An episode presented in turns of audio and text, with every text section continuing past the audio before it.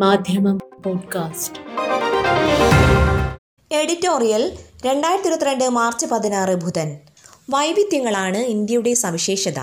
പൊതുവിദ്യാലയങ്ങളിൽ ശിരോവസ്ത്രം നിരോധിക്കാൻ അനുമതി നൽകിയ കർണാടക ഹൈക്കോടതിയുടെ വിധി ഈ വൈവിധ്യങ്ങളെ തകർക്കുന്നതെങ്ങനെയെന്ന് വിശദീകരിക്കുകയാണ് ഇന്നത്തെ എഡിറ്റോറിയൽ.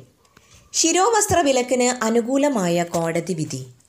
ഗവൺമെന്റ് കോളേജിൽ മുസ്ലിം പെൺകുട്ടികൾക്ക് ഹിജാബ് അഥവാ ശിരോവസ്ത്രം വിലക്കിയ കർണാടക ബി ജെ പി സർക്കാരിന്റെ ഉത്തരവിനെതിരെ മുസ്ലിം പെൺകുട്ടികൾ സമർപ്പിച്ച ഹർജി. കർണാടക ഹൈക്കോടതി ചീഫ് ജസ്റ്റിസ് ഋതുരാജ് അവസ്ഥയുടെ നേതൃത്വത്തിലുള്ള ഫുൾ ബെഞ്ച് തള്ളിക്കളഞ്ഞുകൊണ്ട് ഹിജാബ് ഇസ്ലാം മതത്തിലെ നിർബന്ധാചാരമല്ലെന്ന് ചൂണ്ടിക്കാട്ടിയത് വൻ വിവാദമുയർത്തിയിരിക്കുന്നു. അത് തികച്ചും സ്വാഭാവികമാണ്. പ്രവാചകന്റെ കാലം മുതൽ ഇന്നുവരെയുള്ള മുസ്ലിം സമൂഹവും അതിന് നേതൃത്വം നൽകിയ പണ്ഡിതന്മാരും നിർബന്ധമാണെന്ന് വിധിയെഴുതിയ ഒരു ആചാരത്തെയാണ് അത് ഇസ്ലാമിന്റെ അവിഭാജ്യ ഘടകമല്ലെന്ന് കോടതി വിധിച്ചിരിക്കുന്നത്.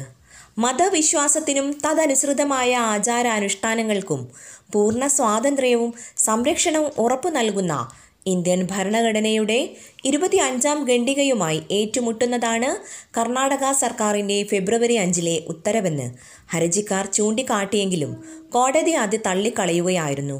കാരണം സ്ത്രീയുടെ ഹിജാബ് മതപരമല്ല എന്നാണ് അനുകൂലവും പ്രതികൂലവുമായ അഭിഭാഷകരുടെ വാഗ്വാദങ്ങൾക്കു ശേഷം ഹൈക്കോടതിക്ക് ബോധ്യപ്പെട്ടത്.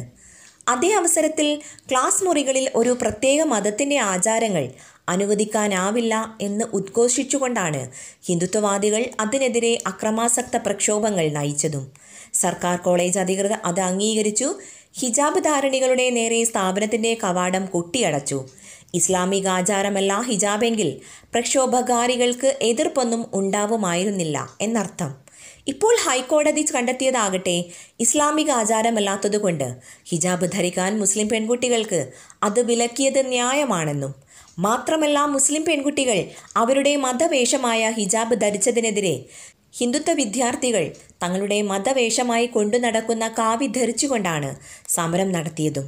ഇവിടെ തീരുമാനിക്കപ്പെടേണ്ട പ്രധാന വസ്തുത ഒരു മതത്തിന്റെ ആചാരാനുഷ്ഠാനങ്ങൾ നിശ്ചയിക്കുന്നതും അക്കാര്യത്തിൽ തീർപ്പ് കൽപ്പിക്കുന്നതും ആരാണെന്നതാണ്. ഭരണഘടനയുടെയും മതേതര ജനാധിപത്യത്തിന്റെയും മുൻ കോടതി വിധികളുടെയും വെളിച്ചത്തിൽ അതിനുള്ള അധികാരവും അവകാശവും ബന്ധപ്പെട്ട മതാചാരന്മാർക്കാണ്. ആയിരത്തി തൊള്ളായിരത്തി മുപ്പത്തിയേഴിലെ ശരിയത്ത് ആക്ട് ഇന്നും പ്രാബല്യത്തിലിരിക്കുന്നു. അതുപ്രകാരം വ്യക്തി നിയമങ്ങളുമായി ബന്ധപ്പെട്ട വിവാഹം വിവാഹമോചനം അനന്തരാവകാശം മുതലായ വിഷയങ്ങളിൽ സുന്നി മധുഹബുകളിലെയും ഷിയാ മധുഹബുകളിലെയും ആധികാരിക ഗ്രന്ഥങ്ങളെ അടിസ്ഥാനപ്പെടുത്തി വേണം കോടതികൾ വിധി കൽപ്പിക്കാൻ. സ്വന്തമായി തീരുമാനിക്കാനോ വിധി പുറപ്പെടുവിക്കാനോ കോടതികൾക്ക് അനുവാദമില്ല. ശബരിമലയിലെ സ്ത്രീ പ്രവേശന കാര്യത്തിൽ ആദ്യം അത് അനുവദിച്ചു വിധി പ്രസ്താവിച്ച സുപ്രീം കോടതി പിന്നീട് അത് അന്തിമമായി തീരുമാനിക്കാനുള്ള അധികാരം പരമോന്നത കോടതിയുടെ തന്നെ വിശാല ബെഞ്ചിന് വിട്ടിരിക്കുകയാണ്. വിവിധ മത സമുദായങ്ങൾ താമസിക്കുന്ന മതേതര ഇന്ത്യയിൽ അങ്ങനെയല്ലാതെ തീരുമാനിക്കാനാവില്ല എന്നാർക്കും ബോധ്യപ്പെടാവുന്നതേയുള്ളൂ. എന്നിരിക്കെ കർണാടക ഹൈക്കോടതിയുടെ വിധിക്കെതിരെ സുപ്രീം കോടതിയെ സമീപിക്കാനുള്ള പല സംഘടനകളുടെയും തീരുമാനങ്ങൾ മനസ്സിലാക്കാവുന്നതേയുള്ളൂ.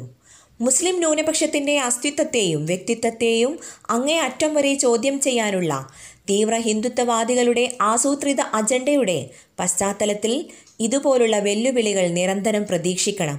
ഏറ്റവും ഒടുവിൽ ഇന്ത്യയിൽ മുസ്ലിങ്ങളോ ക്രിസ്ത്യാനികളോ ഇല്ല. എല്ലാവരും ഹിന്ദുക്കളാണെന്നും രാജ്യക്കൂറു നോക്കി അവരെ നാലായി തരം തിരിക്കണമെന്നും ആർ എസ് എസ് ആവശ്യപ്പെട്ടത് ദിവസങ്ങൾക്ക് മുമ്പാണല്ലോ. വ്യതിരിക്ത വിശ്വാസവും സംസ്കാരവും വെച്ചു പുലർത്തുന്നവരെ പൊറുപ്പിക്കാൻ അവർ തയ്യാറല്ല. അല്ലെന്നുണ്ടെങ്കിൽ കാലാകാലങ്ങളിൽ ശിരോവസ്ത്രം അണിഞ്ഞ് വിദ്യാലയങ്ങളിലും കലാലയങ്ങളിലും പഠിച്ച് നാനാ ജീവിത രംഗങ്ങളിൽ ഊർജസ്വലമായി പ്രവർത്തിച്ചു വരുന്ന മുസ്ലിം പെൺകുട്ടികളെ അലോസരപ്പെടുത്തുന്നതും അവരുടെ പഠനം മുടക്കുന്നതും ആർക്കുവേണ്ടി? എന്തിനു വേണ്ടിയാണ്? ഹിജാബ് വിലക്കിന് അനുകൂലമായ കോടതി വിധിയെ സ്വാഗതം ചെയ്തുകൊണ്ട് കേരള ഗവർണർ ആരിഫ് മുഹമ്മദ് ഖാൻ നടത്തിയ പ്രസ്താവനയിൽ മുഖ്യധാരയിലേക്ക് മുസ്ലിം പെൺകുട്ടികൾക്ക് വിധി അവസരം നൽകുന്നു എന്ന വിചിത്രമായ വാദഗതിയാണ് ഉന്നയിച്ചിരിക്കുന്നത്. മുസ്ലിം പെൺകുട്ടികൾ മുഖ്യധാരയിലേക്ക് കടന്നുവന്ന് പരമാവധി ഉന്നത വിദ്യാഭ്യാസം നേടാൻ രംഗത്തിറങ്ങിയതിനെതിരെയാണ് ഹിജാബ് വിലക്കാൻ ശ്രമം നടന്നുകൊണ്ടിരിക്കുന്നത്. അഥവാ ഹിജാബ് ധരിക്കുക എന്ന പൗരാവകാശം വിലക്കിക്കൊണ്ട് മുസ്ലിം പെൺകുട്ടികളെ വിദ്യാഭ്യാസത്തിന്റെ മുഖ്യധാരയിൽ നിന്ന് മാറ്റി നിർത്താനാണ് ശ്രമം നടന്നത് എന്ന് വ്യക്തമായിരിക്കെ കേരള ഗവർണർ പണ്ട് പറഞ്ഞു നടന്നത്. കണ്ണും ചിമ്മി ആവർത്തിക്കുന്നു എന്നേ പറയാനാവൂ. മാധ്യമം പോഡ്കാസ്റ്റ്.